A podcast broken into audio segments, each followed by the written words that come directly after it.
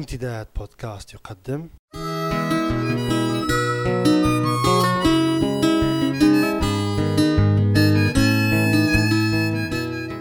رسالة من لندن. مع جمعة بوكليب.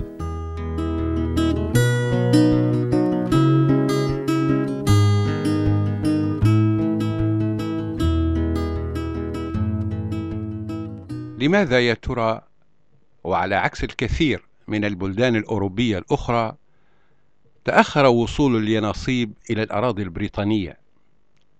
كثيرا ما سألت نفسي هذا السؤال وكثيرا ما حاولت أن أجد له إجابة إلا أنني وهذا اعتراف لم أجد إجابة شافية. وكل ما هداني إليه تفكيري هو الاعتقاد بأن الطهرانية التي تميز بها معتنقو المذهب البروتستانتي وما نتج عنها مما صار يعرف بأخلاق العمل البروتستانتية وأعني بذلك تلك الروح التي تمجد العمل الشاق لأنه الطريق إلى الخلاص الشخصي في الدنيا ولأنه يعود بالنفع على صاحبه وعلى المجتمع. قد تكون السبب وراء هذا التأخير والله أعلم. لكن اليانصيب أو ال lottery حين وصل أخيرا إلى بريطانيا في منتصف التسعينيات من القرن الماضي كانت بريطانيا مستعدة له ومتهيئة لوصوله وبمجرد أن أجازته حكومة المحافظين التي كان يقودها جون ميجر انطلق ال lottery كصاروخ لا يعرف التوقف.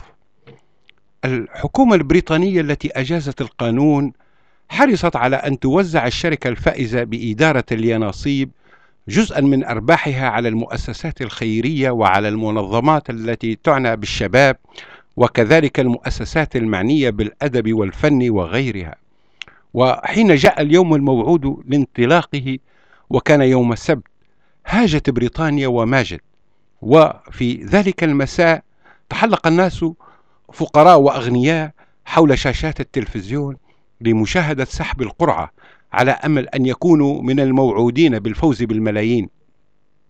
وحين انتهت عملية سحب الأرقام الفائزة تأكد وجود فائز واحد وكانت قيمة الجائزة على ما أذكر 18 مليون جنيه استرليني.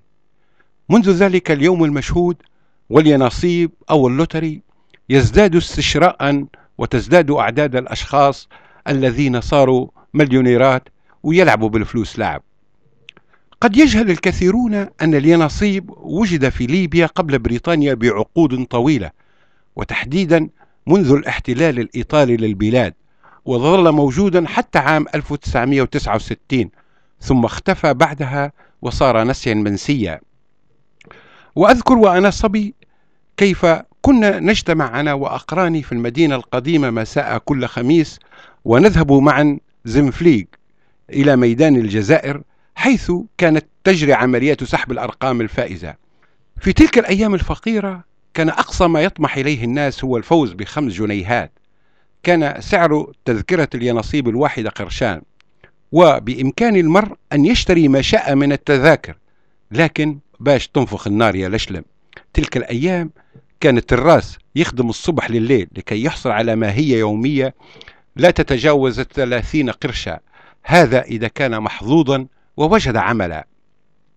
وكانت أرقام اليناصيب الرابحة تكتب بالطباشير على سبورة سوداء تعلق أمام المتاجر التي تبيع تذاكر اليناصيب وكلها مملوكة للإيطاليين. في مساءات الخميس كانت توضع منصة عالية في ميدان الجزائر أمام مقهى لورورا ويوضع فوقها برميل خشبي صغير متحرك توضع فيه أوراق مكتوبة عليها الأرقام. ويؤتى بصبي من مكتب الفنون والصنايع الإسلامية ببزته الرسمية المعروفة ويقف بين رجلين إيطاليين وتعصب عينه بعصابة سوداء. ويقوم أحد الرجلين بتحريك البرميل مثل العجلة. وحين يتوقف يقوم الصبي بإدخال يده في فتحة خاصة به بمساعدة الرجل الآخر ويقوم بسحب ورقة ويقدمها للرجل الذي يقوم بفتحها وقراءة الرقم المكتوب عليها بصوت عالي. وكنت مع أقراني وسط زحمة الناس نتفرج على المشهد باستثارة. ذلك اليوم وتحديدا بعد انتهاء عطلة عيد الميلاد ورأس السنة الميلادية الماضية كنت واقفا في محطة قطارات ويستر بارك في طريقي إلى مقر عملي. كان الوقت صباحا باردا. والمحطة مزدحمة على غير العادة بسبب تعطل القطار في الوصول في الموعد المحدد. كنت ألاحظ تراكم تموجات القلق والملل وهي تزحف على وجوه وعيون المسافرين وكيف تنطلق حر زفراتهم. وحين أخيرا وصل القطار وتوقف توكلت على الله وحشرت نفسي وسط الزحام في إحدى عرباته. وزي الناس لباس وكلها ربع ساعة ويجي الفرج الحقيقة أنني بعد أن تحرك القطار ندمت على فعلتي وتمنيت لو أن الله القدير وهبني قليلا من الصبر مثلما وهب غيري من الناس الذين فضلوا انتظار وصول القطار التالي. وبدون مبالغة أحسست وكأنني محشور في علبة سردين قديمة وصدئة. بعد حوالي خمس دقائق من مغادرة القطار للمحطة رن جرس هاتف محمول في مكان ما من العربه ثم سمعت مع غيري من عباد الله المحشورين فيها صوت شاب يتحدث بصوت عالي وتبين بعد لحظات قليلة أنه يكلم صديقا له. لم أعد أذكر ما كان يقوله وكان كل همي أن يواصل القطار مشواره وأصل إلى مقصدي. وأعترف أنني لو كنت مكان ذلك الشاب لما فكرت أصلا في الرد على تلك المكالمة الهاتفية في تلك العربة المزدحمة بالبشر ولكن لله في خلقه شؤونا استمرت المحادثة ولم أكن أمامي وأمام بقية الراكبين سوى الصب. فجأة وبدون سابق إنذار صرخ الشاب كمجنون ربحت اللوتري! ضجت العربة بالتصفيق وتهللت وجوه الناس فرحا ودار الكلام بانبساط وعلت التعليقات والتهاني. واصل الشاب الصراخ وداعا للعمل وداعا لبهدلة القطارات. لن يراني أحد منكم محشورا في عربة قطار مرة ثانية. في محطة ويمبلدون توقف القطار وانفتح باب العربة وغادرها العديد من الراكبين. ومن بينهم الشاب الذي صار مليونيرا. عقبالكم. ثم واصل القطار الرحلة من جديد.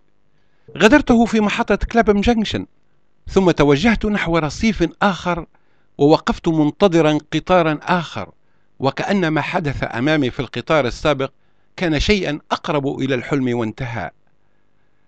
وأعترف أنني غبطت الشاب على فوزه المفاجئ بال lottery وانتقاله من خانة المسحوقين أمثالي إلى خانة المليونيرات. وربما تمنيت له التوفيق في حياته المرفهة القادمة وأكدت لنفسي أنني لن ألعب اليناصيب ولو صار كل العالم مليونيرات. ليس لأنني كما قد يعتقد البعض منكم غاوي فقر ولكني على استعداد لأن ألعب اليناصيب بحماس واستثارة. إذا كنت أعرف أنني بدل الملايين هناك احتمال لأن أفوز بوطن يكون ملاذا آمنا لي في شيخوختي القادمة وقلبا رحبا يسع لأحلام أولادي وأحفادي. وحتى نلتقي مجددا أذكركم جميعا بأنني بعد انتفاضة 17 فبراير المجيدة صرت أؤمن بإمكان البشر تحقيق المستحيل إذا أرادوا ذلك. تسمة بان كلام في عينيها تسمة بان كلام في عينيها تسمة بان كلام في عينيها ضربة معاني إيش تقصد بيها؟ ضربة معاني إيش تقصد بيها؟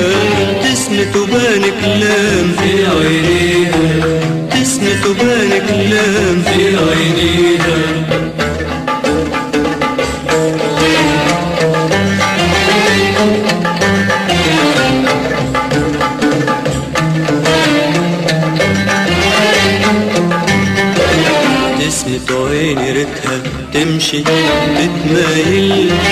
عارفة جدها بتسمة عيني ريتها تمشي تتمايل.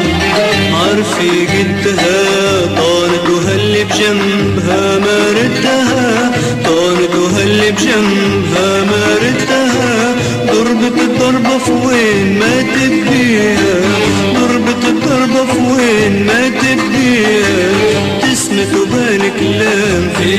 عينيها. تسمت وبان كلام في عينيها. تسمت وبان كلام في عينيها. تسمت وبان كلام في عينيها. تسمت وبان كلام في عينيها. ضربت معانيش تقصد بيها. ضربت معانيش تقصد بيها. تسمت وبان كلام في عينيها. تسمت وبان كلام في عينيها